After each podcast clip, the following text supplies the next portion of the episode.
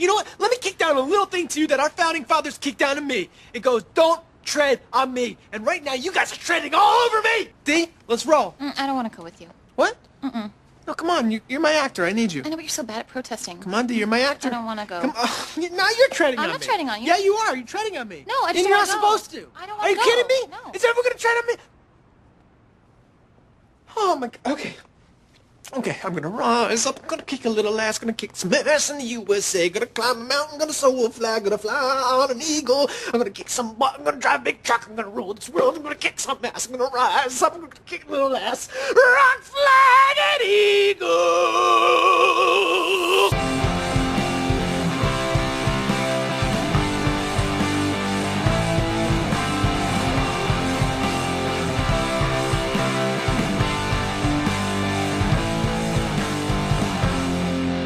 Say what you mean. Yeah, I slept three hours. Right. Hello and oh, I gotta get this gum out of my mouth. Hello and welcome to this week's episode of Say What You Mean. I am your host, Jeff. And I am your other host, Jake. Hey, Jake. What up, Jeff? Um, so I text you. We talked about movies a little bit last week, but just getting a talk. I love movies. You know Mhm. that. Yeah. So thinking about movies, there are uh, quite a few movies that there are. There's a list, not necessarily like a hard list, but there are several movies that I watch almost every year that kind of put me in check, like with reality, or Hmm. maybe maybe with life, or maybe the way I view things. Okay. Um, so I text you and asked you to bring a list of movies that made you think.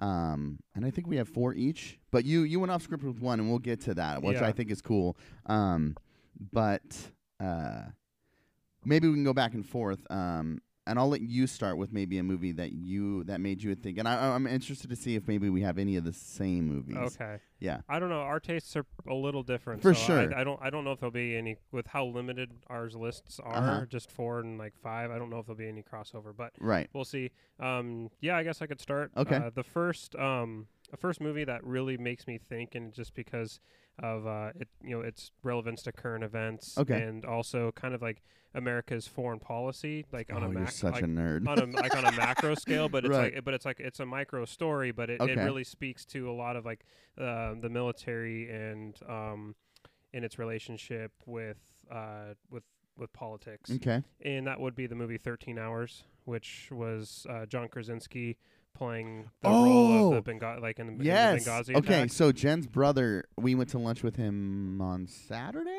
Mhm. and he that I haven't seen it yet, but he was like, "You need to watch that movie." So it's on my list. It it's a good movie. It's actually really well acted. John Krasinski plays like a really good soldier. Uh-huh. Like I wouldn't expect him in that role. Right. Right. Seeing him in the office, and Right. you're just like, He's man, Jack like- Ryan now, isn't he? yeah. yeah. So I mean, he pulls off the 13 hours Okay. role. So I'm actually, I'm, I actually was talking to, I was actually thinking to myself, was, um, man, I should watch that on Right. Amazon Prime because It didn't look bad. Yeah, he's he he's really showed his range with with this particular role. okay.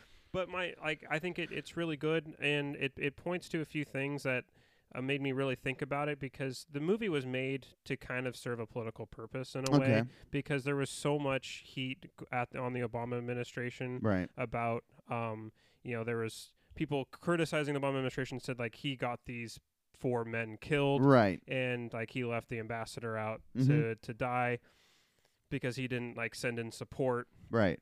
but like within the story of the like even that the movie portrays you can kind of you can yes it's it's harrowing and it's sad that these men you know passed you know these men died in, Right. in action but at the same time it's like you know ambassador stevens he it even says in the movie and you know doing some research that ambassador stevens left tripoli to go to benghazi Mm-hmm. knowing that he was entering, entering a hot spot Right.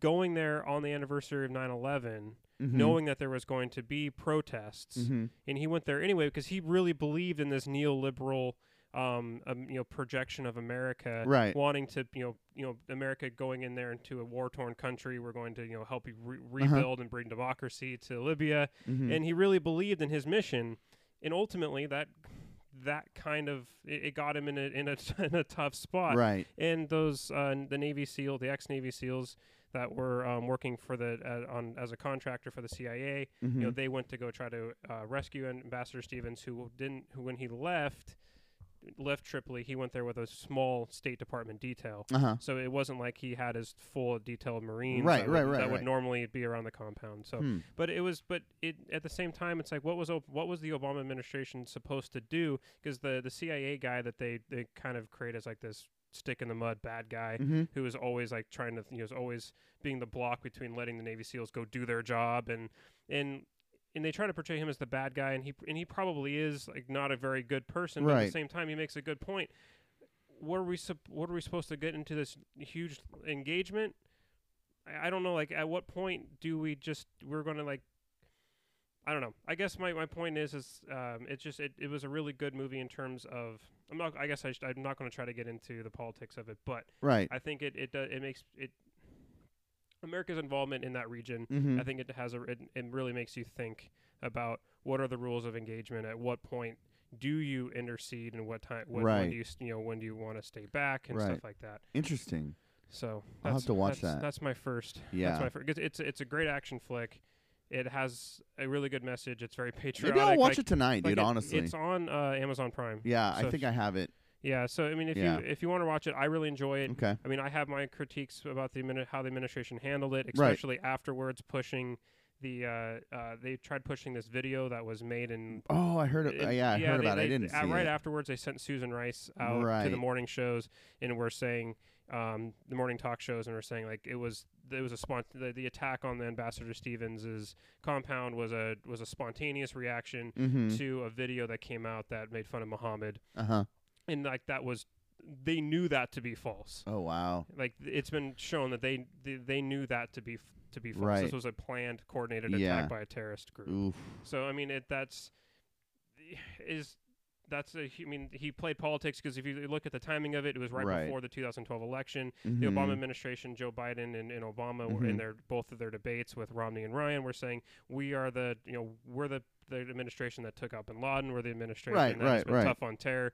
We're getting ourselves out of Afghanistan because uh, is you know terrorist activity has been down. Mhm. We're winning the war on terror that uh, that President Bush couldn't, Right. and um and then that was in complete stark contrast to what they had been saying. So they go out and they tried to they tried to Damage um, control. to damage control and Right. spin the narrative in their own way. So Interesting. So, do they, how much of that do they show? Do they show? So, I know obviously they're showing a soldier aspect with with Krasinski, but do they show like the politics back in Washington, kind of trying to deal with everything? Um, no, it's the Oh, only okay. the only time you really see the um, which which is why I guess one of the reasons why this movie makes me think so much is because I know so much of the backstory. Per- like so, Oh, it- so okay, I, okay. I'm looking at its portrayal Uh huh. of it and kind of seeing the politics of the producer, Uh huh. but at the same time knowing you know what the you know what was going on Right. behind the scenes and uh, like there's this one image where. Uh, one of the C- when the CIA bunker is being attacked, it was supposed to Mhm. be this like covert CIA base, and it's being attacked, and they they're calling for help and they're asking for air cover, Uh huh. and um, basically like they can't nobody's nobody's okay like it's not getting green lighted to come fly over and Mhm, drop mhm. bombs on these attacking terrorists, and you could see it shows this um, this image of like six F-18 Mm-hmm. fighter jets with the with the pilots standing ready to go, but then they don't they're not moving. Wow. And it's like showing like oh like the administration or like you know, Right. politics left these men out to die, Right. which I mean you, you can we can argue either For side sure, of, either side sure. of that, but it, it's just it's a very interesting cool. it's a very interesting uh, Yeah. portrayal. I'll have to check the- that out. of that story. Um, I want you to keep going. Actually, tell me your second one because mine are very almost philosophical, almost existential. Um, so I kind of want you to keep going. You want me to keep going? Okay. Yeah. Well, my other th- my other two are completely different than that. Okay. But um, my second one is uh, Inside Out, the the, the cartoon. Oh, movie, the, that's adorable. I know. I I love that movie because it. One, it's it's a you know obviously it's a kids movie, but Mhm. it does such a good job of you know psychology Right. and um, I loved the end when you know Joy is doing all she can to try to keep the, the all the emotions separated, Mhm. right? And you know, sad and like not allowing wanting sadness to to uh, damage any of the other all of these memories Mhm. and then and then at the end when like uh like sadness picks up like a joyful memory and it, it like becomes a mixed emotion, right? Right. Finding that joy and sadness, Right. um, or you know, in all these mixed emotions, and it, Mhm. oh, it's just such a powerful Perfect, like perfect. message, and I, I just love that movie so much. I was playing uh, Xbox this weekend with uh, Jason and Jesse, Mhm. and Jesse had just gone to Disneyland with his family, and I was talking to him about A Bug's Life Land Mhm. in California Adventure, and I haven't looked it up, but he told me that they're changing all of that to like an Inside Out themed area. oh wow, Yeah, so Okay. I thought that was super cool. I'm interested to see how they do that, but if they're going to take out a Bug's Life land and then make it Inside Out, I think that would be kind of cool. yeah, that would be really neat. But that's also like you know, you're it's kind of an introspective movie, yeah, um, looking at like you said the psychology. So it'll be interesting to see how they portray that in like a theme park. you know, for sure. No, the one thing, re- reason, what makes me think, to Right. get back, Yeah. like what the question was, is like, you know, makes me think about what type of like, you know, emotions and like in kind of understanding when you're angry about something, like, mm-hmm. um, you know, what what kind of psychological mechanisms are you know going on in your brain to you know to cause to Right. cause that uh, that illicit emotion. right? So it, it's uh, that illicit you know response and behavior. Yeah, So it's uh it's it's it, it's a movie that even though it's portrayed in a cartoon, I think right. really digs deep into For you know, sure. fundamental psychology sure. and stuff like that. Um, I like that. Good choice. What else you got? You want me to keep going? Keep going, dude. All right. All right. My third movie is Interstellar. Okay, I almost put that on my list, but Mhm. I didn't. Yeah, Interstellar was one of those movies with Math. That's with Matthew Mhm, McConaughey. mhm. For those of you who haven't seen it, and he Also, just before we go any further, we might dive into some of these movies. We didn't really dive into the other two, but spoilers. So if you if you not if you haven't seen it and you don't want to know certain things, maybe fast forward or whatever. But I think it's more of like a deconstructive look at some of these films. I get more in, into the lessons of these films and maybe the questions, but also you need to know certain things about these movies to maybe a spoilers about these movies to to to get what I'm asking or where I'm coming from. So just ahead of time, if you hear a movie that you want to see that you haven't seen, um, maybe just skip ahead a little bit. All right, so go ahead. Um, so it's it's a very long and kind of convoluted movie. For but sure. it, I think it it's the most accurate portrayal of what space like really is, Yeah, and it's not like this um, Star Wars or Star Trek sure. kind of uh, space where it's space is a vacuum and it and Right. it's um, and I just I I love because I, I took an astronomy class at Clark and it was without a doubt like one of the most fun classes I've ever taken yeah, I love that. and class. that that I started I kind of watched Interstellar about a year or so after I took Mhm. that class. So I was still kind of interested in astronomy. for and, sure. Like it's so cool. Like what kind of um, just thinking about how the universe inter- interacts, Mhm, right? mhm. And like what is on the other side of the event horizon, and they try Right. getting into what a black hole is and For all sure. that kind of stuff. But then. Um, it just th- makes me think about one. It, it makes you look, you know, introspectively, and you know how small of a person For you sure. really are Right. in, in, in the grand uh, you know scope of everything. And- right. But it also makes it makes you think like, well, what happened? What would happen when ultimately our sun starts to die? Right. Because whether we destroy our planet from global warming Right. and climate change, or the sun eventually gives out on Mhm. us, this planet is going to die. And I think it, sure. it it brings that to the forefront of Right. we need to you know what is there for us out there if we Right. want humanity to continue. So Just like the dry earth that it becomes with them like desperate to grow corn. hmm And oh, it's like it's terrifying yeah. because it takes place in the future. Um, and Neil deGrasse Tyson actually said that that was like one of the most accurate portrayals of different aspects of space and science hmm and the science regarding space. Yeah. Especially time travel, like through their their ideas and their theories through black holes and stuff. hmm Um, I picked a l- kind of a few, not a few. I picked a few time travel type films, Okay. which I think is always interesting. Um, t- I think time travel is hard to do, but I absolutely love time travel films. Yeah. Um, and there's a little bit of time travel Mhm. in Interstellar. Yeah. There. Um. And how he's able to communicate with his daughter back on Earth when Right. as, she's like this young kid, but he's been Oh, but he's been gone for essentially like yes, 25 years and like when he eventually meets back up with her because of all the different Yes. time you know time hole like Mhm. black holes that he's gone through and um it, it's just it's absolutely amazing but like his relationship with his daughter and like their faith in each other Right. and kind of not knowing that each other are there but both feeling each other's presence in a way and his So ability to communicate you know his communicating through Mhm. like um for what was he using was he was using like bookshelf. bookshelf. Yeah. that's right. But I in one I I love like probably my favorite scene from that whole movie is when they go to that water planet Uh-huh. and they think like they're hills, but they're actually like uh, 200 foot waves. Right. And and like what are like gosh like what is the gravitational effects and like Mhm, what are like in that can that it takes to create an environment like Right. that and it's so different from anything we know in our in our small little solar system but there's such a vast amount of other things we just don't even know about.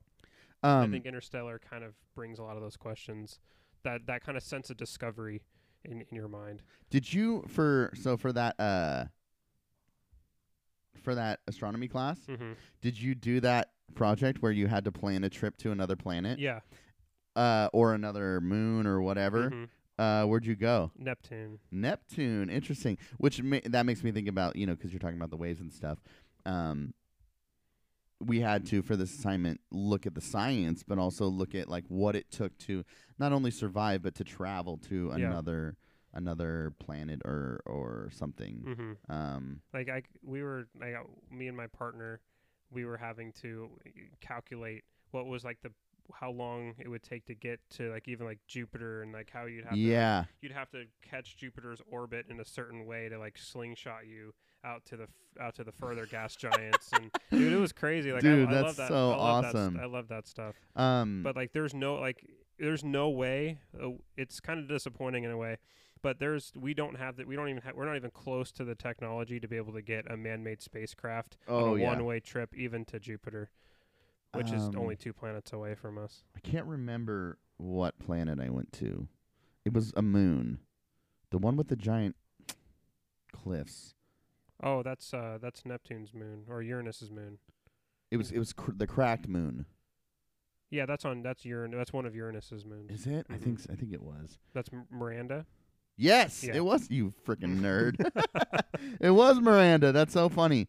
Um, yeah, we went to Miranda and like um, did cliff diving and stuff. hmm That's such an interesting moon because it's just it's just jagged and beat up, yeah and uh, it's it was so it was so fun to, and those cliffs are massive. hmm But with the gravity, I mean, you would Yeah. fall slowly. I think is what it what we found out or something. I can't remember. It's an interesting class. I love that class. I love that teacher. yeah unfortunately he's retired so everybody going to Clark now will not be able to experience Dr. Shamrow Yeah. Did you do Star Star Nights? I never made it to one. I had to work every time that there Oh, was. one. Jake, I know. that is the best part of that class. I went multiple times. Um, I actually lived right by Clark, and he would do the Star Nights in the soccer field or something, and he'd bring this massive telescope, and we would all just look at different. Oh, I'm so things in the jealous sky. of that. I'm so jealous. I had my sister and my niece meet me one time because he said bring anybody you want, and so it was kind of cool to have her yeah, see these things in the sky. for sure. Um, how close could you get to like the other? Like how well could you see? so the other- moon was incredible to Yeah. look at. Um, we looked at it like a globule, glo- glob, globule. I can't ever say it, but it's basically just a cluster of stars with Mhm. like gas around it, Okay. and you could see the freaking gas and like the little stars, and like it was freaking crazy. That's insane. Um, Jupiter was tight because it looked like a, a little eye. Mm. So you could see the bright because the shine the sun was shining obviously on it. So you could see like bright circle and then kind of the rings around it. So it just looked like a little eyeball looking at you. oh, okay. Yeah, and then um I'm pretty sure that was it. I mean, you could just see we we think we looked at Mars one of the times and you really just see the red flicker, but when you look in the sky, normally you can see a red hmm from Yeah. Mars, but when you're looking through the telescope, you're like, "Oh crap, that's red." Like Yeah. it's super cool. Do you remember like around that time? Like at least when I took the class, I think you took it either the semester after me or the semester before me. Mhm. um, that Jupiter and Mars were both in the like both in the night sky, kind of together, and then they they cro- like they Yeah. they're they because one of them was in retrograde, Right. and you could um you they kind of crossed paths. Did you ever did you get to witness that them do that? Because you could see the red of you could still see the re- kind of the red Right, shimmer behind it. And then then Jupiter and Mars like pass Right. each other in the I don't know. orbits. Globular cluster. Globular cluster. That's what it was. Um, but that's just a ton of freaking stars just grouped up, Mhm. and you could see just this like gas. I don't, I don't know. You could see it. Yeah. It was freaking crazy, dude. like I think next year there's supposed to be a transit of Mercury, Uh-huh. which is when Mercury eclipses the sun, and then basically Oh, all I think I read that. uh, basically all it is is like Mercury going across the face of the basically what our moon does. Mhm. But because the, the the moon and the sun are have the same angular distance, like angular diameter in terms like with their distance, they they completely cl- eclipse each other. Right. So all you'll see, like you won't like to the naked eye, you won't be able to see For sure. Mercury going across the sun and Mhm. like with an eclipse because the United U- U.S. not the U.S. because we're the center of the world, right? the, the, the Earth, Mercury, and um, uh, and the sun all will be all per- perfectly aligned. You'll be Oh, able to see the wow. you'll be able to see you know people with the right equipment Right. will be able to see Mercury transit yeah. across the surface of the sun. I, I think I've seen the shadow pictures of, of anyway. other planets doing that, and you've seeing the shadow go across. Yeah, so there's only like the the tran like if you're looking for some amazing like um astronomy photography astrophotography is look up from like 2015 the transit of Venus. It only Mhm. happens like once every like 250 years, so it's the last time we're going to ever see it. Right. Happened in 2015. I didn't get to see it, but there's some amazing Right, photos of the right. transit of Mer- transit of Venus. Why didn't we go into astronomy, dude? Because there's a lot more math than just intro. dude, it was so hard. That class was hard. It was hard, and it was only the intro class. I know. It was fun, but it was freaking hard. hmm Um, sorry, we went down a rabbit hole on that yeah, one. yeah, yeah, yeah. So yeah. Interstellar, loved it. Um, I was thinking about it one time. I think I saw it in theater, and then later, uh, Clay came over to watch it with Jen and I, and we paused the movie. And I'm not joking. We got into like a half hour heated debate about um why she was aging while he was gone and time travel and how that time loop worked Mhm. and uh, like Jen was like, "You guys are being ridiculous!" Like, because we were just getting no, no, no, you don't understand it. We drew like diagrams and Oh Jesus! we got so so into it, and it's still kind of like this running joke of like.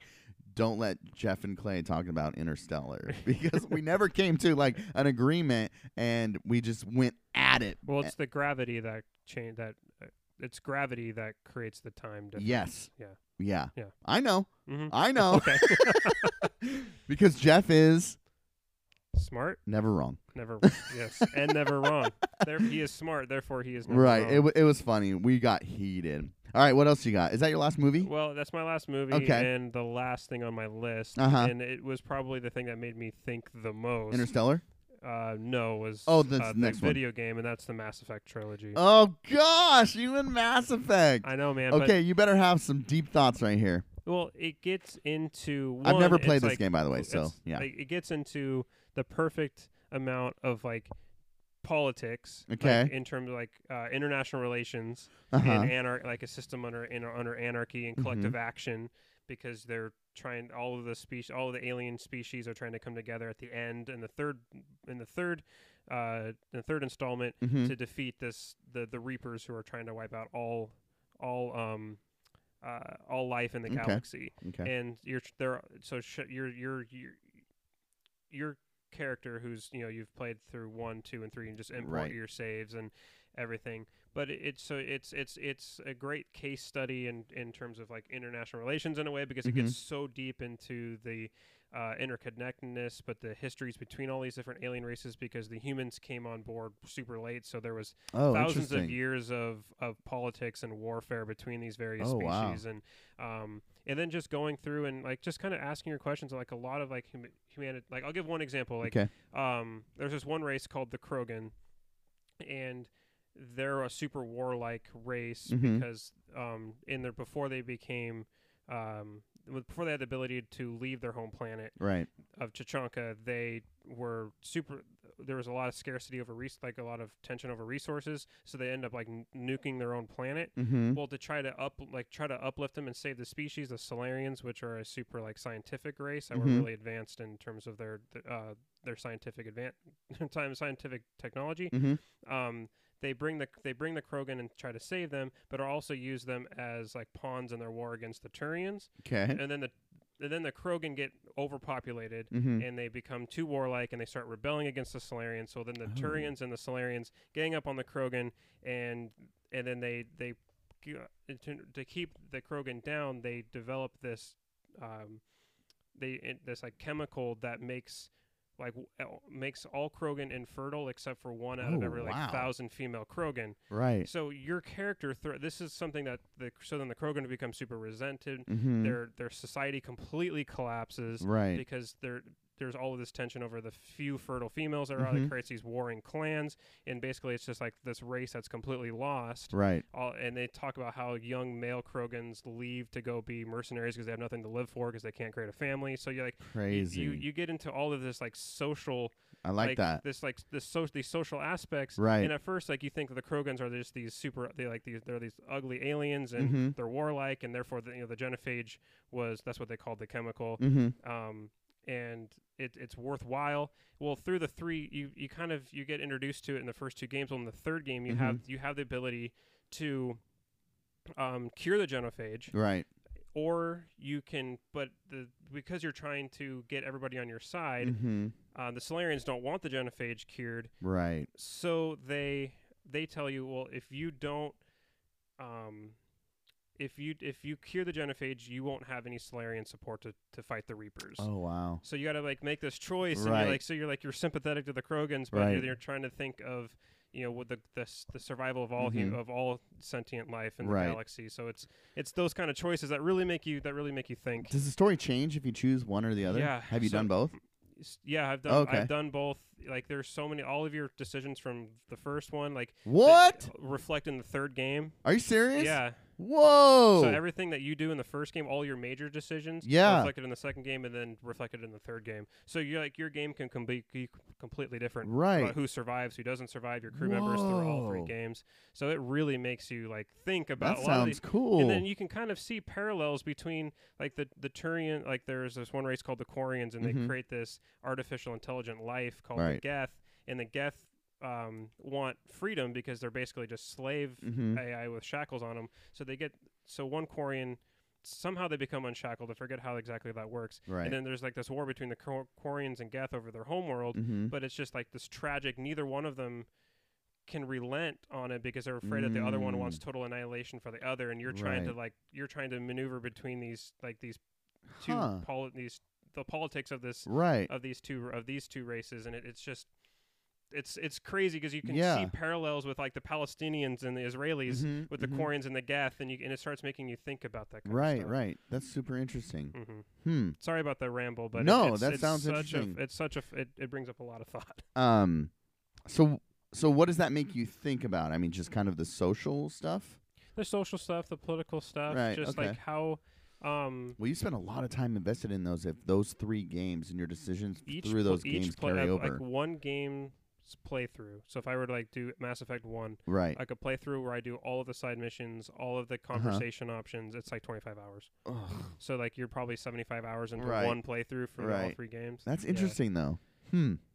But uh, yeah, it makes me. It just makes you think about, you know, how you like how my actions. And this was like kind of in my transformation period, where I was where I was Ah. playing this game, and a lot of my decisions and like empathy towards different like alien Uh-oh. species started to make me question my own my own thoughts and look introspectively on myself and Right. be like how can I show be showing empathy to like a video game Right. race and be so immersed in this but then not be practicing that same stuff in my own life and Yeah. it complete like that's how I really started to like kind of fundamentally change with like, Dude, this that is game so interesting. this game has such like had such a profound effect on, on- Wow. on me. So that's that's why I felt like I needed to included this on this list because For it was such sure. it, it it by far the most thinker thing I've ever Whoa, done, so. that's super interesting, Jake. I like that. Wow. Well, I don't. I don't have any life changing movies like that. that's super interesting, dude. I like that. I'm glad you brought that up. Um, okay. I hope that you've seen some of these. okay. Um, I'll start off with one that is one of my favorites. Um, Eternal Sunshine of a Spotless Mind. Is that the one with Russell Crowe? Nope. It's Jim Carrey and Kate Winslet. Hmm. I feel like I've seen this, but like one time, Yeah, and it was a long time. ago. yeah. Okay, so what it's about is um, He's a genius, right? No. No. Okay. that's a I'm- beautiful mind. That's a beautiful mind. Okay, then I have not seen. Okay, so one. Internal Sunshine of a Spotless Mind. Um, spoilers if you haven't seen it. Sorry.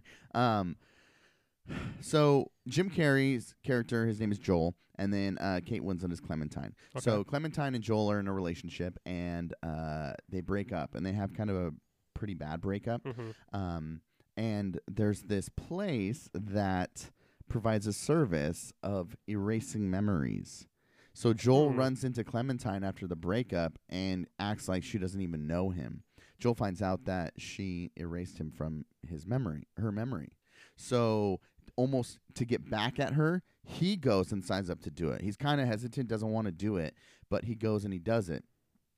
And as this process is happening, the imagery and and just the scenes of memories being erased you go through their relationship and you're seeing fights being erased which okay but you're seeing these beautiful moments in a relationship between people also being erased Okay. and during the process joel wants it to stop and Hmm. i'll leave it at that okay. but my question to you i have a question for every movie is would you erase memories from your past if you could whether good or bad memories.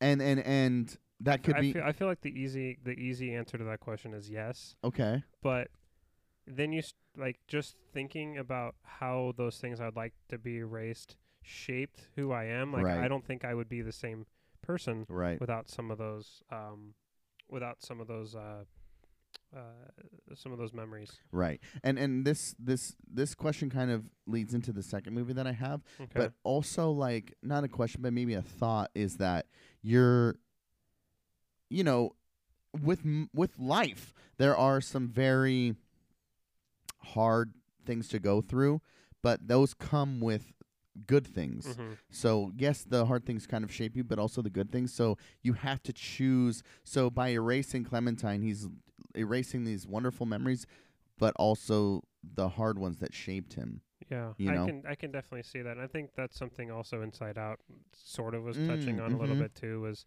um like they had the core memories, right? Right. And Joy didn't want any of sa- of this like the sad memories to be Mhm. a core memory, but Mhm. then they uh, but then one ended up being that way, and that's what threw the whole thing through a loop. right So it's I think it's kind of like there though we probably want to forget that stuff.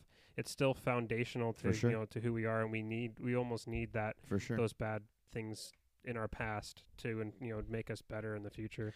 just the thought I had on memory, um, this might be too deep, but like we have these deep memories or these events or these moments in our life that shape us, Mhm. and we say that they shape us, and we know that they shape us, right? yeah. You can think back of a kind of a hard time that you've had that have shaped that shaped you in a certain way, but it's interesting that it shapes us, but we don't think about it regular regularly. yeah. You know what I'm saying? For sure. So you know that some things, some terrible things have happened, and that you've changed the either the way you think or the way that you act in in situations or just behavior in general. Yeah, that elicits, elicits kind of like some like elicits certain behaviors. Right, Yeah. but you don't think those. Mm. You don't go back to like, oh, I'm making this decision because And I'm, of pro- yeah, I'm, this project- memory. I'm projecting this thought onto this particular instance because of something that happened that was similar but not Right. necessarily the same in the past. Right. Yeah. And we don't we don't we're not cognizant of that. right. I think that's interesting. That is very in- yeah, Hmm. you're right. That isn't that's super interesting to think about. Yeah. So my next movie is Arrival. Okay, you've told me to watch this. I started watching it and I Uh-huh. fell asleep. That's the one with that's not because it was a bad movie. Right. I was just super tired. Right. That's the one with Forest Whitaker and Amy Adams. Yeah, right? and Okay. I think Jeremy Renner's in it also. I love Jeremy Renner. Dude, you should watch it. So spoilers, because you need to know. I'm not going to spoil too much of it because you haven't seen it. My my ling- super side note. I'm sorry to interrupt. No, go ahead. But my linguistic anthropology professor Oh. loved this movie. Dude. And she brought up uh, so many examples from this movie Uh huh. about the importance of understanding based like uh, u- like almost like universal grammar Right. kind of stuff and um, how to communicate with other with languages that you don't necessarily know Right, and trying right, to, right. trying to um, see if there's any like what what are the social aspects that create language It- it's it's a really um Dude, you gotta it's- watch I, it. I really need to watch it because I love it Dude. Um, and I'm glad I can talk to you about it because you don't mind spoilers. Yeah, no, not at all. But if you do, Spoil away. fast forward through this because I'm gonna kind of spoil it for Jake. Um, so aliens come to Earth, every and in multiple spots around the the world. Um, I think I'm gonna try to remember this right. I have a synopsis here, but it's just kind of general. hmm But the point is, is that the world is trying to understand why the aliens are here, um, and it gets into that that global politics of everybody's gaining some understanding or not, hmm and then unwilling to share the information with one another. Yep, yep, yep. That's uh, there's a term for that in Mhm. international relations, Mhm. but yeah, you can you can definitely see some of the stuff I was talking about in earlier episodes about how governments are not wanting to share, don't want to necessarily Right. willingly share information and stuff. I like think that, you'll really like that aspect of that movie. yeah. how- Um, but as Amy Adams starts understanding and developing an understanding for their language, the alien language, uh-huh. um, she Because starts. she's a, she's a, she's a linguist. yes, she is a linguist. Um, she starts having these dreams about like her, a life that she's living in these dreams. Okay. There's a there's a child in this dream, and then there's like this man in this dream, and it's almost like a family of hers, but she's not married. She's not. She doesn't have any kids. What ends up happening is through understanding the language, she starts having the ability to see the future. Hmm. So she can see that she has a kid. She can see that she has a, a husband that she divorces.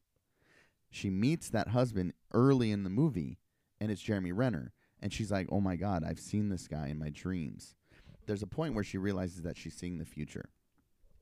Now, why this is so impactful is because the dreams are devastating because their daughter dies of cancer Hmm.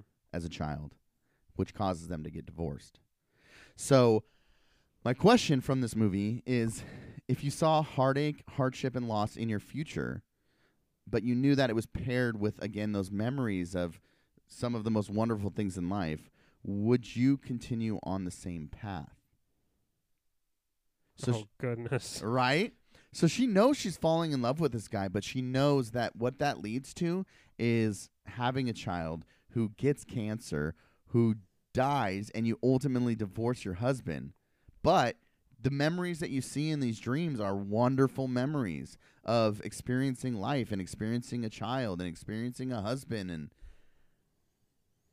I would like get out of my head, aliens. Like, I, like, I like do you wa- like do you want to know? Like, I God, I wouldn't want to know that. right. I just wouldn't want to know. Well, so but no, but that that gets besides the point because Right. I, now I you already know like she didn't have the ability to just say I don't want to know Right. this. It just became as a realization. So I don't know if it's Ugh, if it's I the language teaching her to see the future, or maybe it's the aliens. I can't remember. But ultimately, her ability to see the future helps solve the the global problem of understanding the aliens and Their intentions and, and their intentions, and it kind of unites the world hmm because she can see the future and what's Yeah. going to happen and what needs to be done.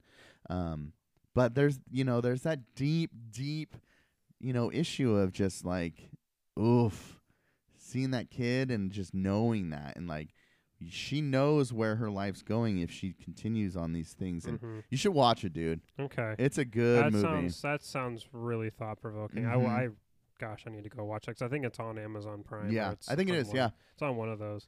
don't be um, tired when you watch it All right, I know. Like I started watching it, it starts out so slow because like it's a pretty was, slow She movie was like in her classroom teaching, and then like that's Uh-huh. when like the f- like the news, all of her students like pick up their cell phones and start like right like uh, the aliens have arrived and or yeah. Anyway, Mm-hmm. it's super cool yeah, watch it I'm gonna watch it.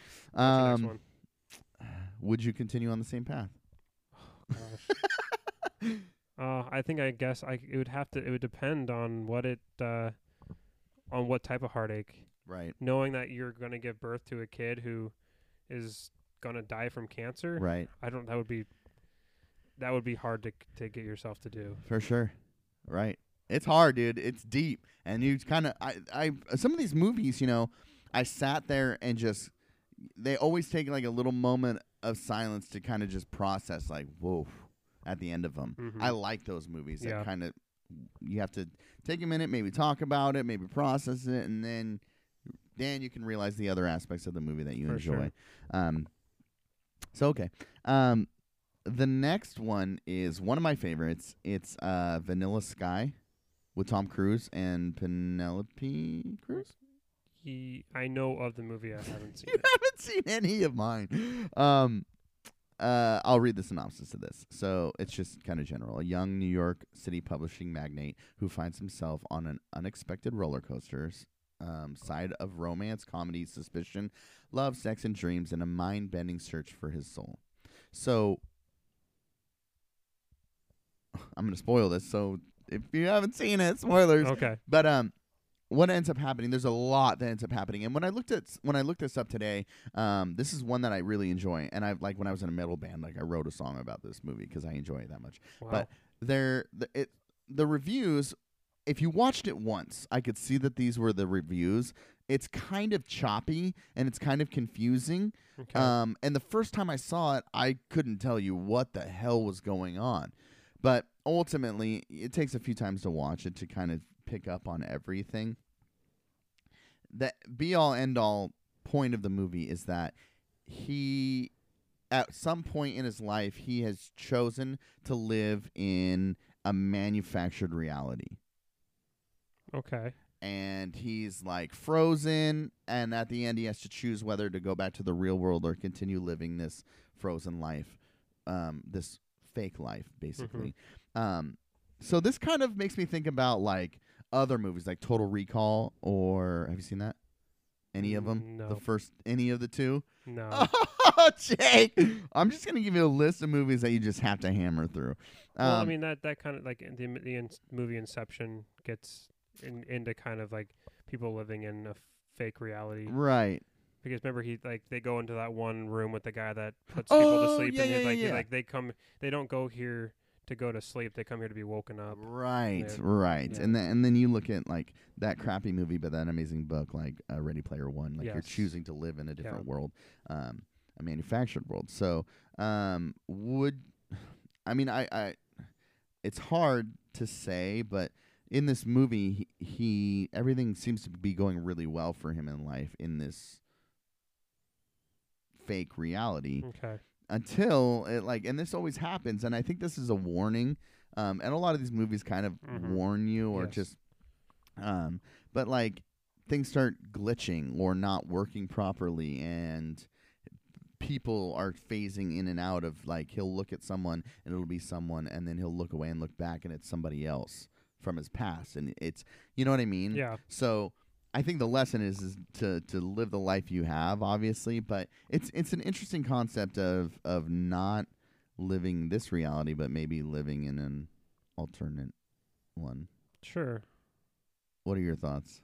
that's a very it's a super interesting concept because I really liked the I I'm only because I haven't seen the movie the only I can only try to speak from other movies that I Right, think right, touch right, on right. the same thing but like Ready Player One Uh huh. Sucked. um I know you hated it and I I thought that the acting was completely corny and Uh-huh. I haven't read the book Book was amazing. and I, I will- so I want to read the Right. book but Audible, baby. so so I couldn't so I, I couldn't tell you that how bad the movie was really in relation Right, right, right. but I'm getting off topic for sure. but I liked. I kind of gravitated towards, and I think we all.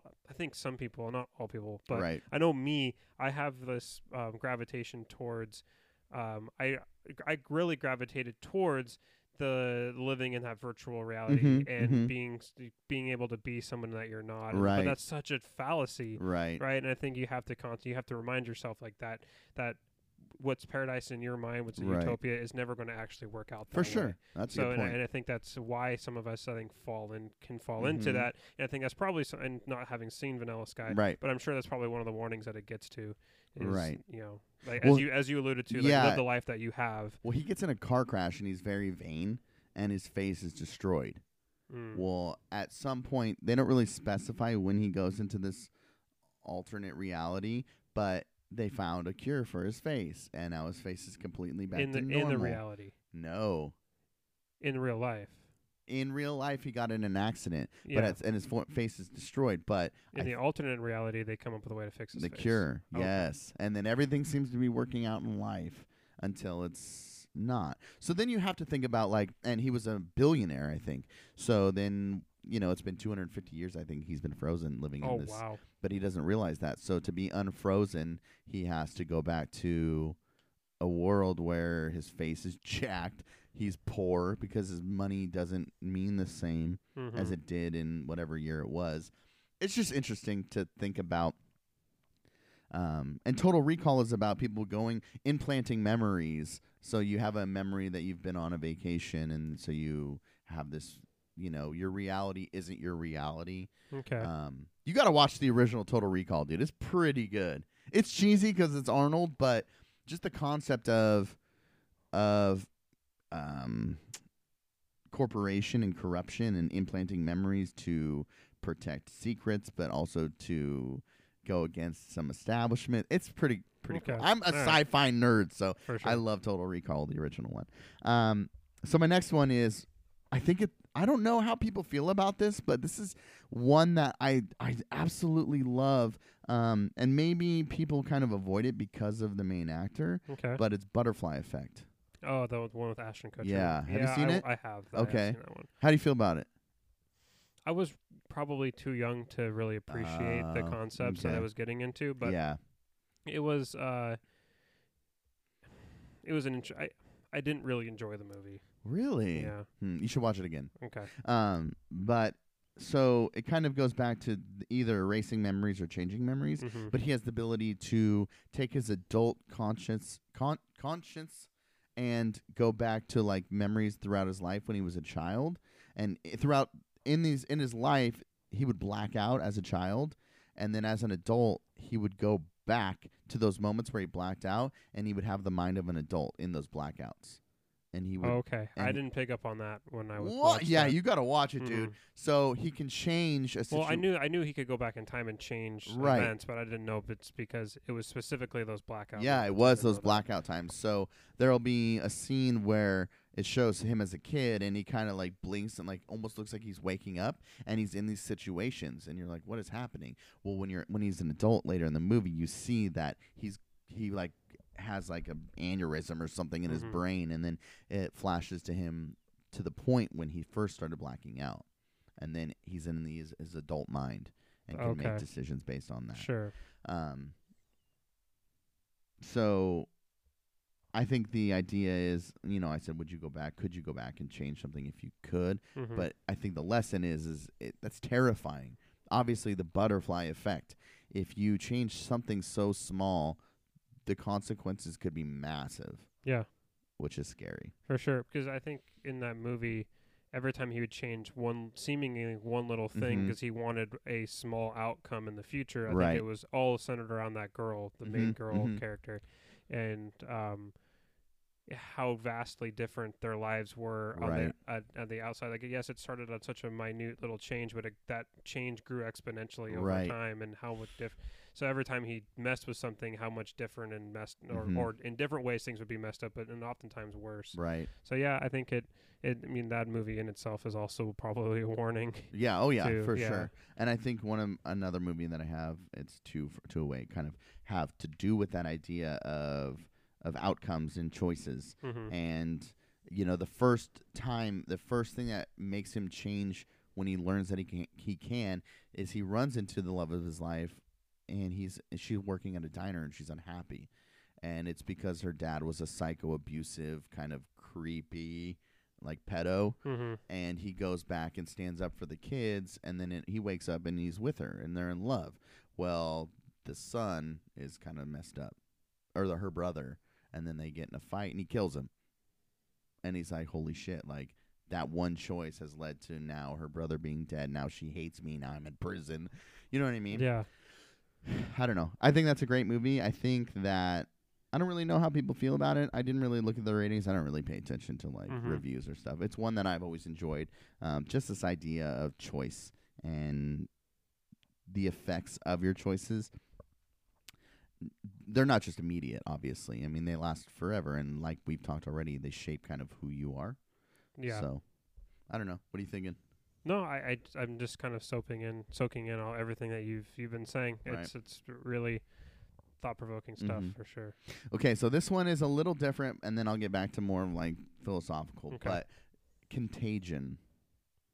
I s- I've I've heard of the movie. I Okay. haven't seen it. I'm a f- obviously I watch too many movies, but I haven't seen any of yours, so I need to watch the ones that you brought up. You haven't seen Inside Out?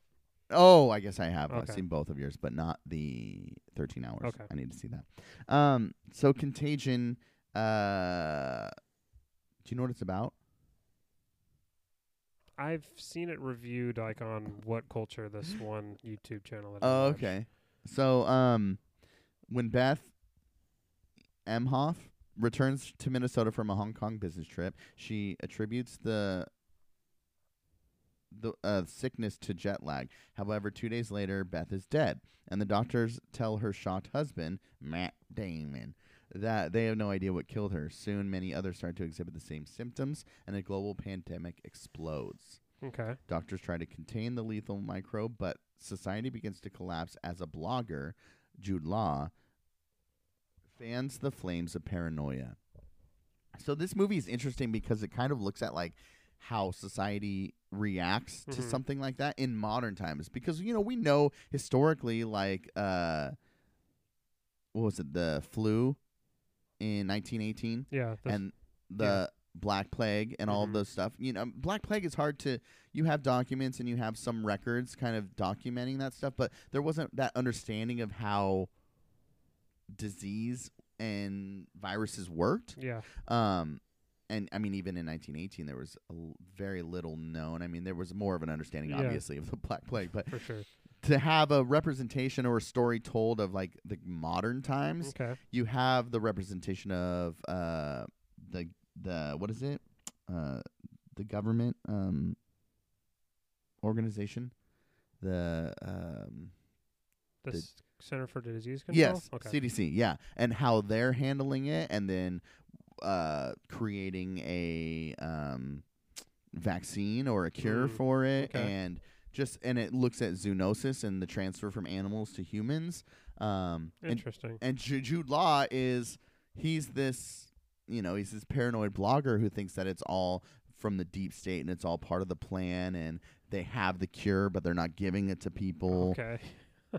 um which is kind of true. I mean, the CDC can't produce enough of it, and the, I think the disease evolves while they're trying to like hurry up and get a cure. And it's, I just, it's freaking scary as hell Hmm. because I think that if you know, we we talk about global warming or climate change and how it's affecting the earth, which is, I mean, it's you can see it, um, and you know, but I think that I worry that you know with antibiotics and just the way that diseases and viruses and stuff evolve, Mhm. it's terrifying. I think yeah, that's definitely. where we're headed. because like germs like mu- the mutations that happen with uh when germs like you know will will reproduce like they're it doesn't take more than like a couple days for like uh, several different generations and those Mhm. mutations become become you know part of the entire population Right. of those germs and how they can become uh um you know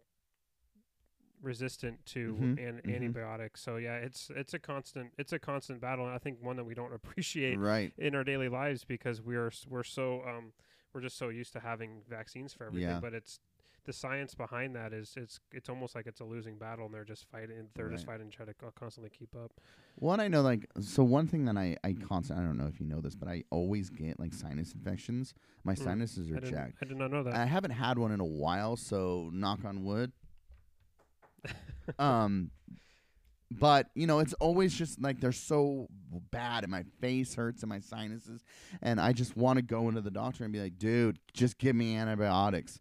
But there are times when I've gone in because I know when it's coming, and I'll go in early enough, and they'll be like, "Nah, dude," like because they're trying to get away from that, Mhm. just handing out antibiotics. They just want s your body to naturally go through it, and I've I've kind of gone through some like more natural ways of of handling them and doing Okay. like neti pot and stuff to clear that out, and it works. Um, and I am encouraged to do those more natural things just so my body can build immunity and get a little stronger. But Jesus, dude, that's terrifying. yeah it is Can you imagine like living through something like that? Mm-mm. Like, oh, just everybody around you getting sick and like you cannot see, w- you know, whether or not you're being exposed to it dude, hell no. Have you seen that? I don't know if uh, did you say that? Contagion. No, I have not. Oh, dude, you gotta watch it. All right. It's so good. Um, and then my last one is a freaking weird one, but it's it's weird, and I, I am not even gonna tell you to watch it because I don't think you would like it if you haven't seen it. But it's uh Donnie Darko. No, I haven't seen it. Yeah. So um, I'll read you the synopsis. That Okay. You're gonna think it's so weird. Okay, so during the presidential election of 1988. A teenager named Donnie Darko sleepwalks out of his house one night and sees a giant, demonic looking rabbit named Frank, who tells him the world will end in 28 days. When Donnie returns home, he finds that a jet engine has crashed into his bedroom. Is Donnie living in a parallel universe? Is he suffering from mental illness? Or will the world really end? Hmm. So, this movie kind of is based on choice and free will. Okay. Um, but it also looks at like destiny and time travel and a multiverse. So it's Oh, very jeez. layered. okay. Um, and he's got you know like it's, like it said like is he suffering from mental illness? Like he's going. He's very smart, but he's he's wakes up and sleepwalks in weird places, and it's this idea that his choices are affecting the timeline um, in good ways and bad ways, and um, I don't know. It was just it's just an interesting movie. I had to mention it. Interesting. Um, I don't know if you ever want to watch it, but I think that maybe just put that one in the back of your head if you ever kind of want to get into a freaky. It's not freaky, but it's just like it's creepy. It's one of those cult movies that have like cult following and like little dark emo kids are like, yeah, Donnie Darko. um, All right. But it's I like it. I started watching it again this morning. Um, what's his name? Uh, Patrick Swayze's in it. Oh, okay. His sister's in it. J- so it's Jake Gyllenhaal and Maggie Gyllenhaal. Oh, okay. yeah. Um, They're talking about like Dukakis and and Bush, Mm. and there's some like there's some footage from like the debates and stuff. Oh, It's it's kind of interesting. right. Um, but it's it's a good movie. Um, and then I have two honorable mentions. They're two documentaries that I watch every year. okay. Every year Oh, I I didn't know I could. Pu- I didn't know I could put documentaries on my list. Oh yeah, dude. If they Mm. make you think, if they make you question your existence and your life, Okay. um, but they just don't really do that. sure. but they're one, they're two that I just enjoy, and they kind of, oh man, they kind of put some different aspects of society in, into perspective. But one is the smartest guys in the room. Have you seen that? No, I have not. Whoo! This documentary explores the fall of the Enron Corporation, arguably the most shocking example of modern corporate corruption. Okay. Dude, when you see just the layers of manipulation and corruption throughout, and just how bad they screwed over so many people, it's so interesting. Hmm. You should watch it. I think it's on Netflix. It's a good one. Okay. Smartest Um, guys in the room. All right. Yeah, and uh, Cocaine Cowboys, which is uh, Colombian drug lords and the Cuban American gangsters realized that America had developed a taste for cocaine in the 1970s and 80s. Um, so it's I haven't seen that Uh-huh. documentary, but I mean, I've watched Narcos on Netflix. And oh, I've I think you said that. Yeah, and so I mean. I, I, mean, I'm kind of aw- aware of it a little bit, Right. I wouldn't say I'm an expert For sure. means. Um, so Griselda is the drug lord. I can't remember her last name, but it just looks at bringing the drugs into Miami through the 70s and 80s and how it took over the whole uh the whole state of Florida and just uh starting banks and there's a lot of movies that are based on like the 70s and 80s cocaine era um even that Tom Cruise one now American Made Yeah. kind of has there's a character or Didn't, didn't care for that movie, but Right, but there's a figure in that documentary who I think he's kind of loosely based on or based on. Um, I think it's that guy, but there's a pilot who's flying drugs in and Mhm. dropping them. Yeah. They're dude, they interview one of the drug lords like assassin hitmen who's in prison and they're interviewing him and they're and they're they're showing crime scene photos from this drug era and he's telling the story of what happened oh jeez. dude it's crazy like to to uh, to look at this and realize that this happened like wild wild west you know that you that just Mhm. in florida just everybody's shooting each other for drugs it was insane so If you ever get a chance to watch that one, right. that's a good one too. Gotcha. Um, I know you've seen Narcos and stuff, and but again, that gets to the freaking Games of Thrones Game of Thrones argument that you made. Like, okay, but this is real, yeah. No, I get it. so you should check it out. All right. Um, Now, if there's if there's one, okay, so I'm gonna add just really quick. Okay. Because I didn't know I could put documentaries in, but this. oh is, no, I'm not gonna let you. But okay. I'm mind. just kidding. right. um, if there's one, if there's one documentary that should be watched, because if it's if you think like you have an understanding or you, you're really opinionated opinionated about Bush's decision to go into Iraq. in oh, I haven't watched this yet. You need to watch this this documentary. Yep. It's called The Unknown Known, and it's uh it's an interview with Donald Rumsfeld. yeah, And if you think you have, if you've got a, a real, you know, hot take on, uh, on what you think Bush did or didn't know or chose to do or cover up right. going into Iraq in 2013, please watch this Yeah. documentary. Yeah. It will really, I think, challenge your thinking. hmm So it's a very good documentary. Yeah, we don't like challenging our thoughts. Remember? Uh, thank you. I thank you for reminding me that I need to. It's on my IMDb watch list Mhm. that I need to watch, but I need to watch You it. need to watch so that one. 13 hours, and what is that one called? The Unknown Known. The Unknown Known. Okay, I watched the trailer for it like a few times, and I'm like, ah, I gotta watch that. So, well, thanks for going down that movie rabbit hole f- with me and getting a little deep on there. But oh, for um, sure. And yeah, I, that was that was fun to talk about for sure. yeah, what do you got?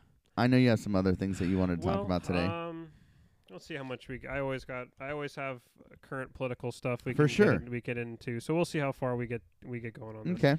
But there, I sent you an article today Yeah. uh, about um, something I found kind of disturbing Mhm. and and and, frust- and very frustrating because it's coming from a party who is claiming to them claiming to the American people that they're going to bring sanity and they're back to our political discourse right. and they're going they're trying to save our democratic they're going to save our democratic institutions from this president Mhm. who's trampling all over them and then when they're given that platform to do so Right. they well i'm not going to say they as in all democrats Okay. but one particular person fell really short and Right. it's unfortunate because she's one of the per- people who's jockeying to put herself in position to get the democratic nomination in in, in two years Mm-hmm. um, and that's kamala harris Mhm. who is the senator from california So what are you talking about? so I'm talking about.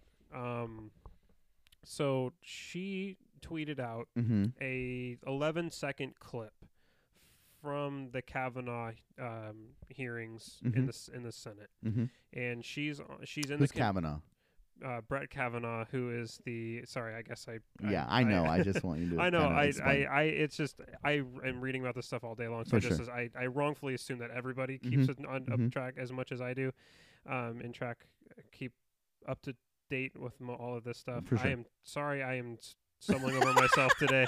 I cannot talk. Me neither, dude. Um. So anyway, so Bill, uh, Brett Kavanaugh is Trump's pick to replace Mhm. Anthony Kennedy's spot on the Supreme Court okay. and he for for those of us who probably don't know he will be overseeing the ninth circuit court should he be given should he be given the uh, the okay from the senate Right. he's confirmed um, he'll be overseeing the ninth circuit court which is the circuit court that oversees washington oregon and california Oh, interesting. he we actually have a little bit more of a vested stake in this Yeah. than say other people. I didn't know that. so because all appeals from the ninth circuit mm-hmm. go to go to his desk and he's the one who decides if he Oh. wants to uh, try to advance it to the supreme court or not so he's Hmm. the he's the review chair for the Ninth Circuit Court. Well, thank you for bringing that up. I did not know that. Yep. That is super interesting and a little crucial to us Yep. So Yeah. it, it makes us have a little more vested interest. for sure. Anyway, so he is asked a question from Ted Cruz, Mhm. and it's a question about. the Zodiac killer.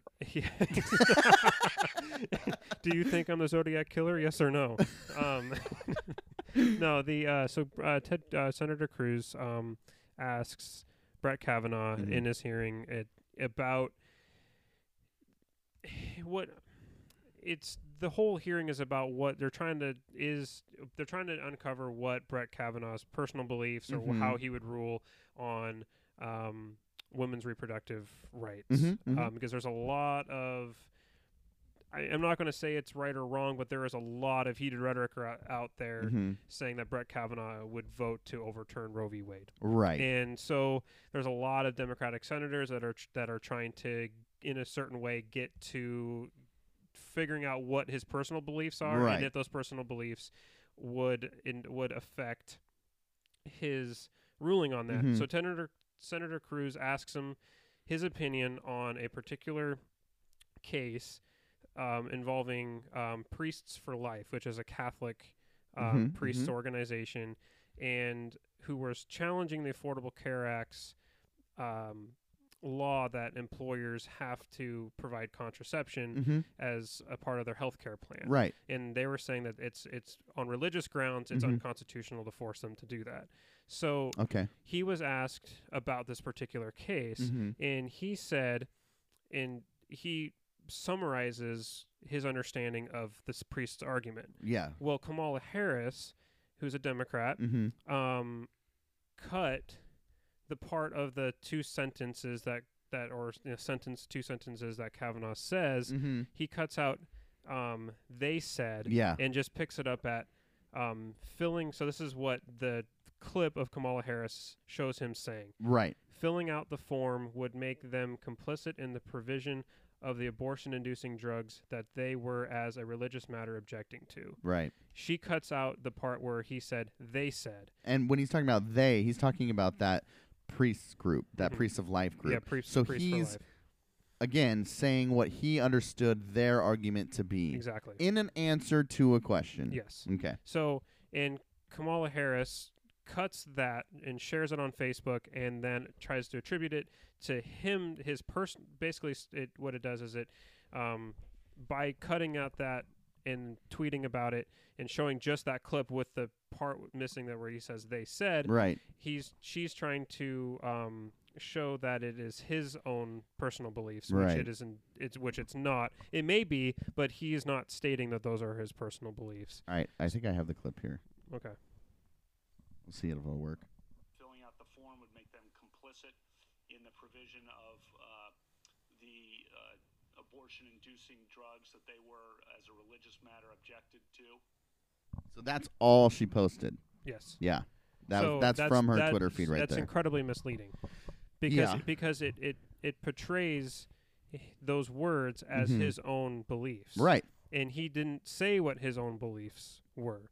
You can, you, Right. we can try to extrapolate, we can try to assume what they are based Mhm. off of his decisions and Mhm. based off of his own personal words. But in this particular, in this particular format, she chose to doctor that clip or share a doctor clip. She's in those hearings, so she either, if she or her team didn't make that clip and she shared it with somebody else, I don't know where the clip came Right. from but she knows what words were actually said because she's sitting there Right. in the in the Senate hearing. So I think it, it's disingenuous at the very least to do that. Right. I And think I think we need to read her tweet because that also shows what she's implying that he's saying. Okay. do you have So yeah, Kavanaugh chooses his words very carefully, and this is a dog whistle for going after birth control. He was nominated for the purpose of taking away a woman's constitutionally protected right to make her own health care decisions. Make no mistake, this is about punishing women. Yeah.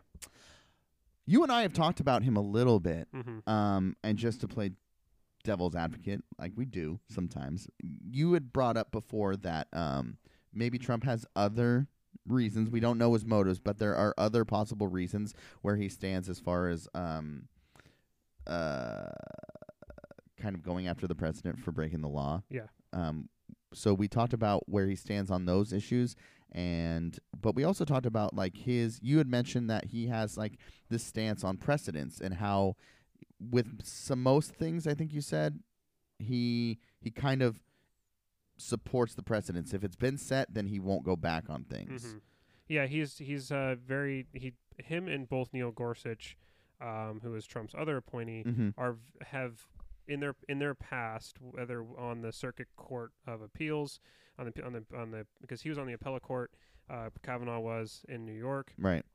and um, he has been not just in, in his stated words, but his actions on the bench have shown a, a clear um, belief and precedent in terms of how he comes out in his rulings. And he has said publicly Mhm.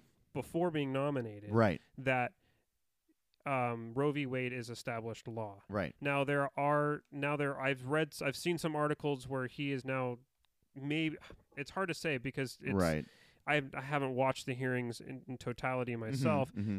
but now they're they're bringing up this issue of settled law Mm-hmm. and the intr- intr- in, in oh my gosh in the in the kind of like the subtleties of that okay. and does he believe that Roe v. Wade is settled law? right. But he's stated in the past that it's precedent. So I, mean, I guess Right. maybe it's just my own ignorance of what the difference is between settled law and what precedent is. Right. Because it kind of seems like they're synonyms. for sure. But I'm sure there's minute differences Mhm.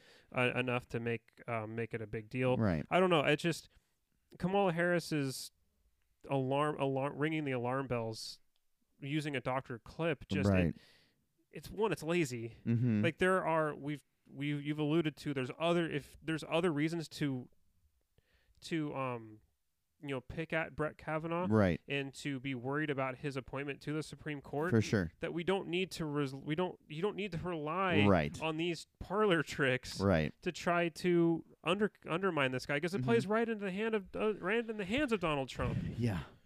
So when when I, when you sent me this, I mean, I, I thought about it, and I'm not advocating for this at all, but it's par for the course in politics today. It's you want to play hardball, I'm game. Like if you're going, uh, if you see it on both sides. I'm not just saying left or right or Democrat or Republican, but we know of examples of left and right media doctoring things. What's interesting about this though is it's a congresswoman hmm posting this doctored footage Yes. for an agenda. So I think that's I agree. I think that's where it gets dangerous, but I think it's just part of the game. Now, I'm not saying that that makes it okay, but what I'm saying is that I think that I think that Trump is like the Joker. and when you introduce that element of chaos, you have to result to things that maybe you wouldn't. I'm not saying it's okay, but I'm saying that that maybe that that's the validation of where they're coming from. I maybe I'm not saying it's okay, maybe but I- maybe, but I think you you've hit on something that this is just par for the course with politicians. right This kind of tricks, these kind of tricks, took place before for sure. um before Trump even took office, Mhm. and um in Kam- and Senator Harris and Senator Booker Mhm. have been absolute obstructionists Okay. in these hearings. I don't know if you've followed Yeah. them at all. Okay. And some of it is justified. right. Booker wanting to call out the Republican chair, Mhm. um, uh, you know, Chuck Grassley, right. for not not allowing those 10,000 pages or whatever, 100,000 Mhm. pages to be reviewed by the Senate.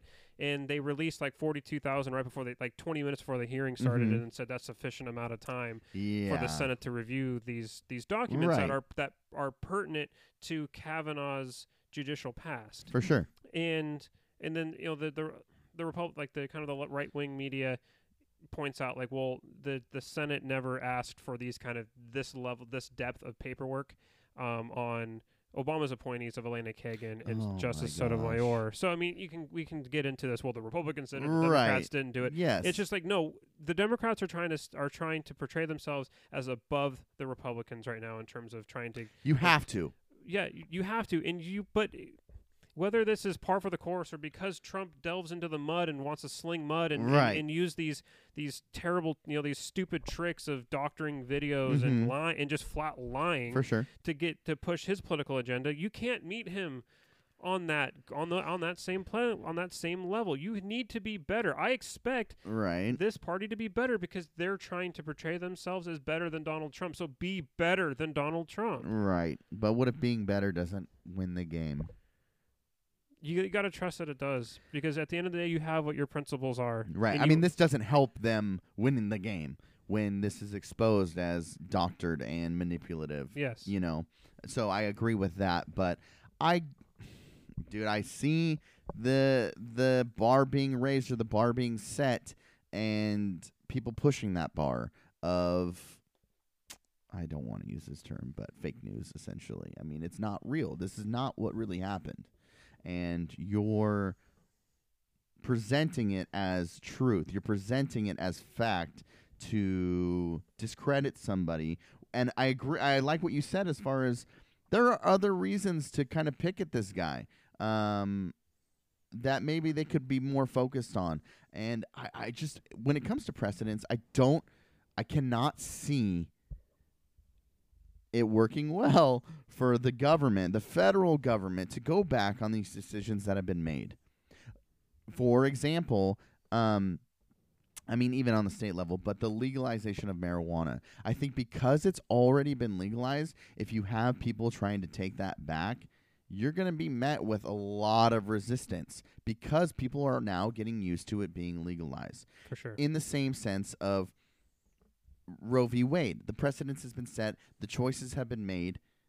If you try to take that away, you're going to have a furious nation coming back at you. Mhm. I can't imagine well, and that happening. for sure. But and and that's why Senator Harris knows that she's trying to she's trying to drum up the vote. She's trying Yeah. to she's trying to use fear tactics I was going to say that. to get people out to vote. That's all of this is. She's been grandstanding. She's trying to she's allowing she's trying to position herself to run for president. Mhm. And what's the best way to run for president?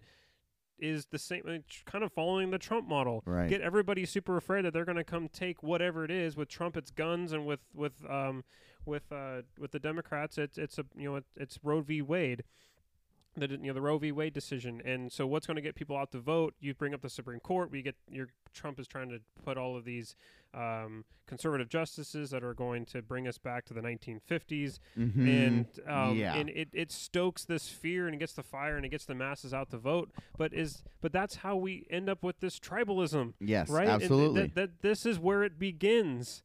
So we need to cut it. We need to call it out and cut it off when right at the head. Right now, this is our this is the Democrats' chance to to try if they're if they're because they're they're right to call it the tribalism that that exists in the Republican Party. right. Police it in your own.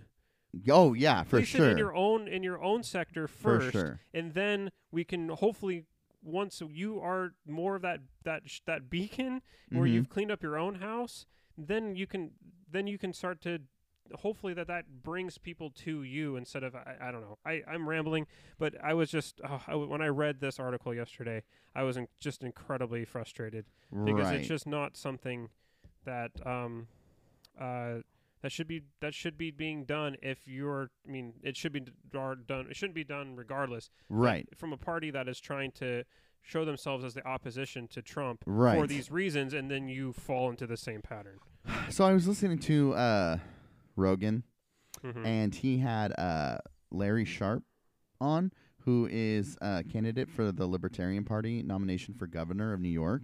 okay And he had some interesting points. Now, I don't agree with everything he said. I just want to preface with that. But he did have some interesting arguments uh, that you have these this two party system, and like you said, they're they're capitalizing or trying to capitalize on fear instead of genuine problem solving for whatever the issue is. yeah Is that they're using fear to get the vote. yeah And I thought I thought that was an interesting point that he made, and he, and he talked about it, you know, continuously, and how maybe by and it's eh, he almost kind of said he says like by sticking to the truth and showing by calling these these issues out, maybe that will lead to more voters to vote for libertarian.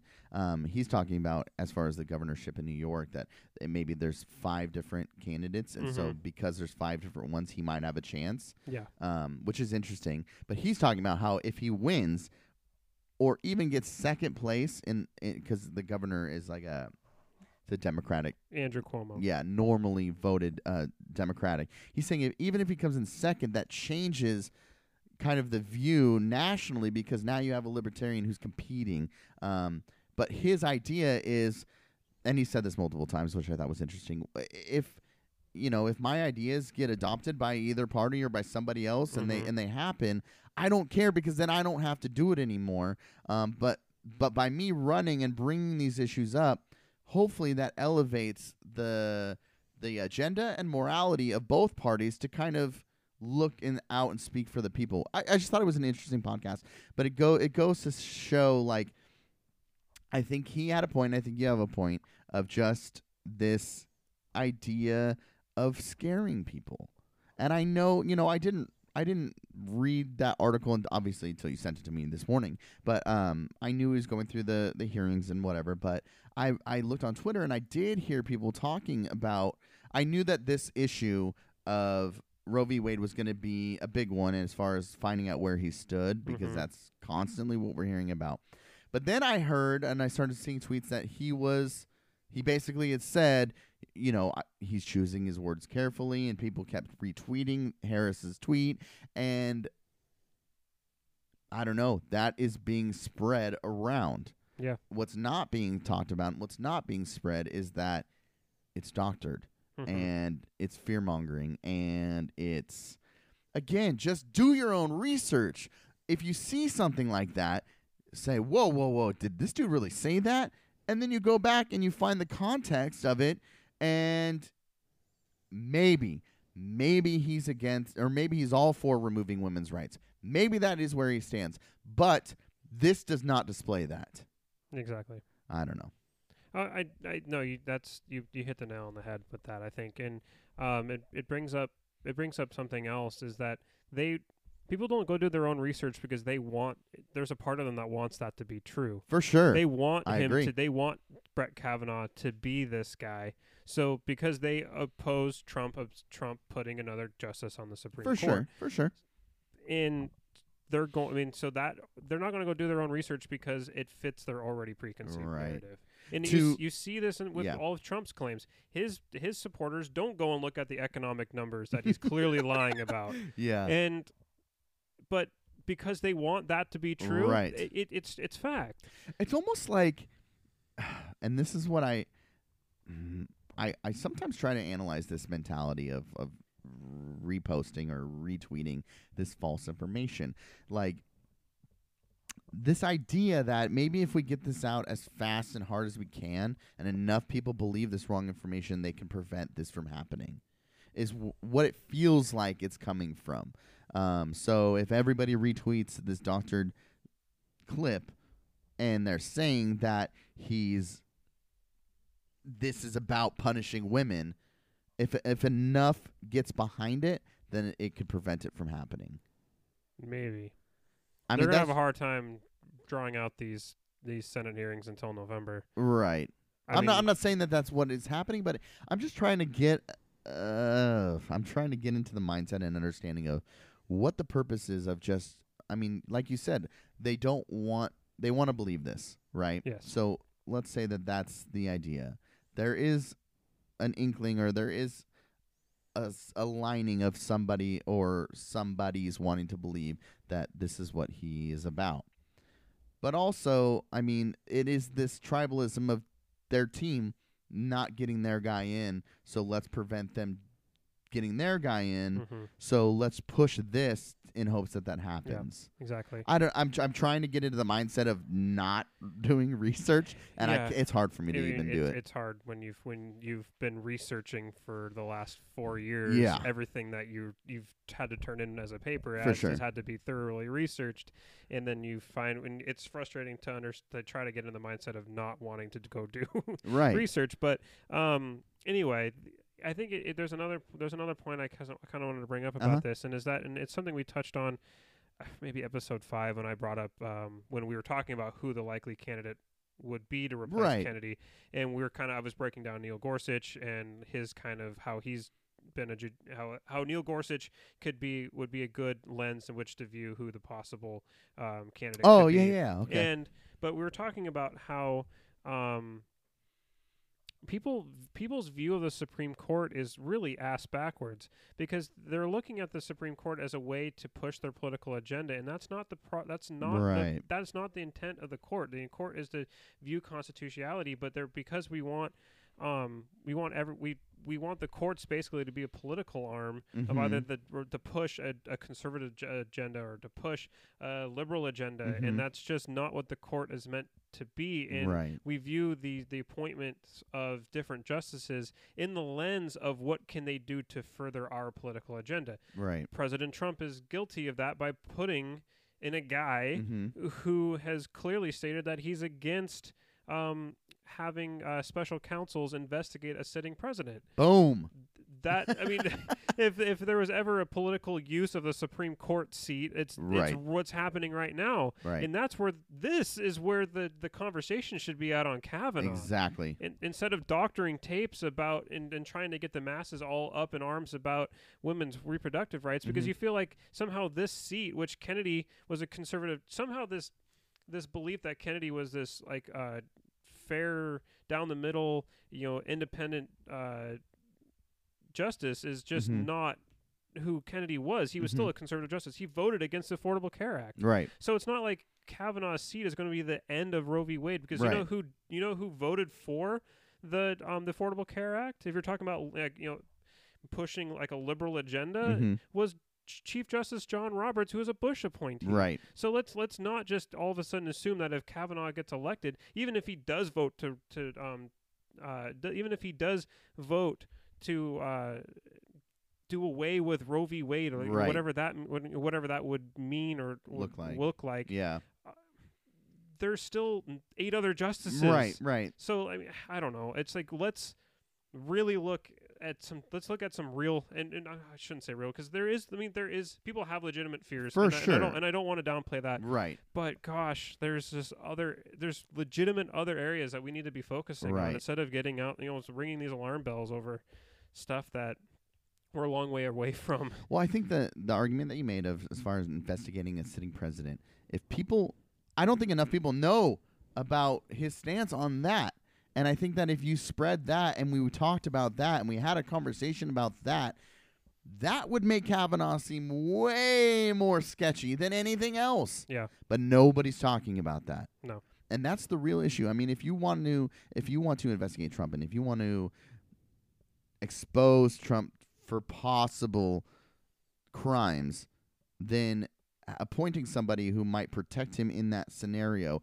seems like more of an issue for the Democrats than, again, doctoring footage to fit an agenda. Yeah. And again, I th- I want to reiterate, it sucks that this is a senator who's posting this hmm because that is somebody who's been is supposed to represent the people and has been elected in that position and uh to use your term needs to be have her feet held to the fire you need to hold them accountable you cannot just let this happen on either side just like we would expose or call out fake news or or manipulated facts or information it needs to be across the board hmm because you cannot operate successfully in a state if this is what we continuously result to Yeah.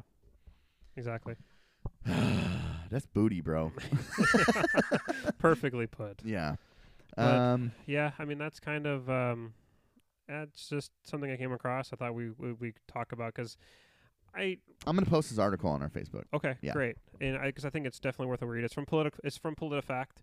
Uh, Breitbart has also picked up on it, but uh, do do yourself a favor, don't click on that one. um, they get into a, the PolitiFact does a great job. Uh, there's a several there's several key sentences I think that really get to that they have they they have a very unbiased agenda when reporting this particular one because they don't pretend to try to um, take a stance on what um, Kamala Harris's uh, motives were for this. They just Right. like this is what she said. This is what facts. actually what happened.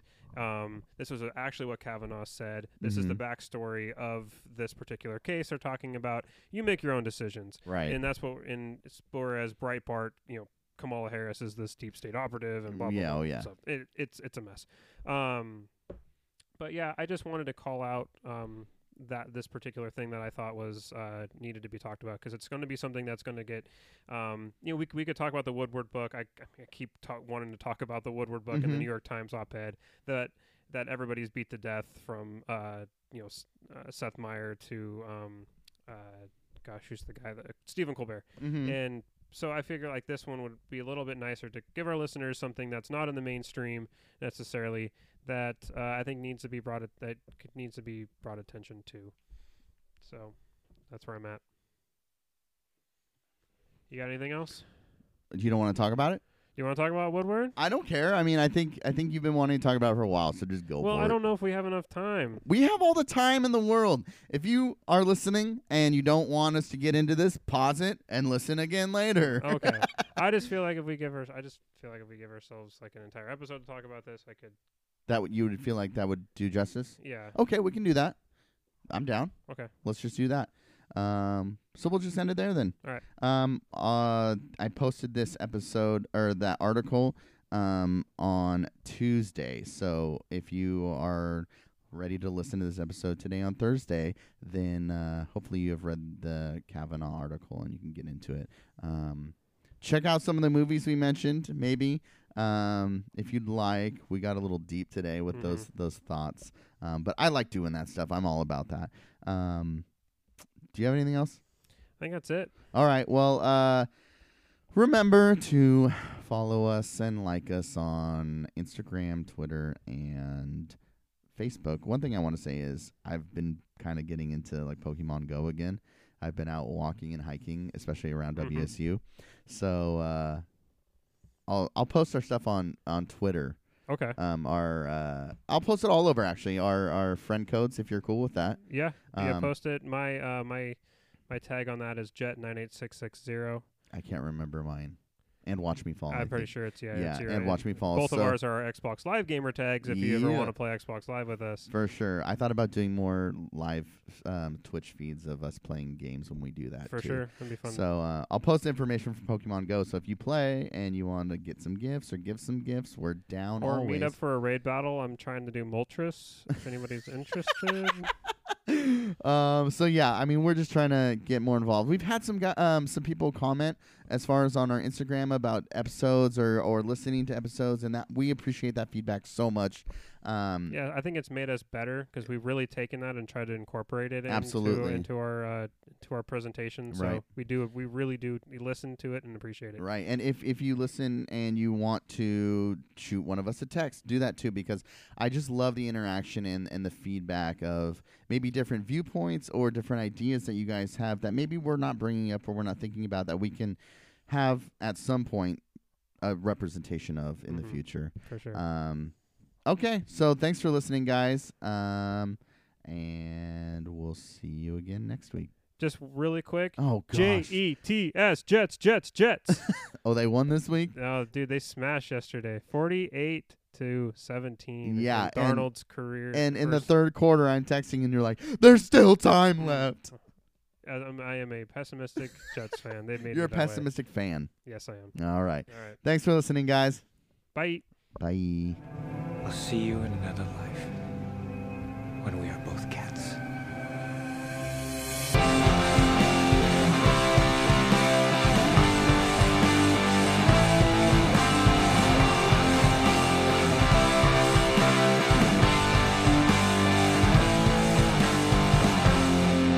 Say what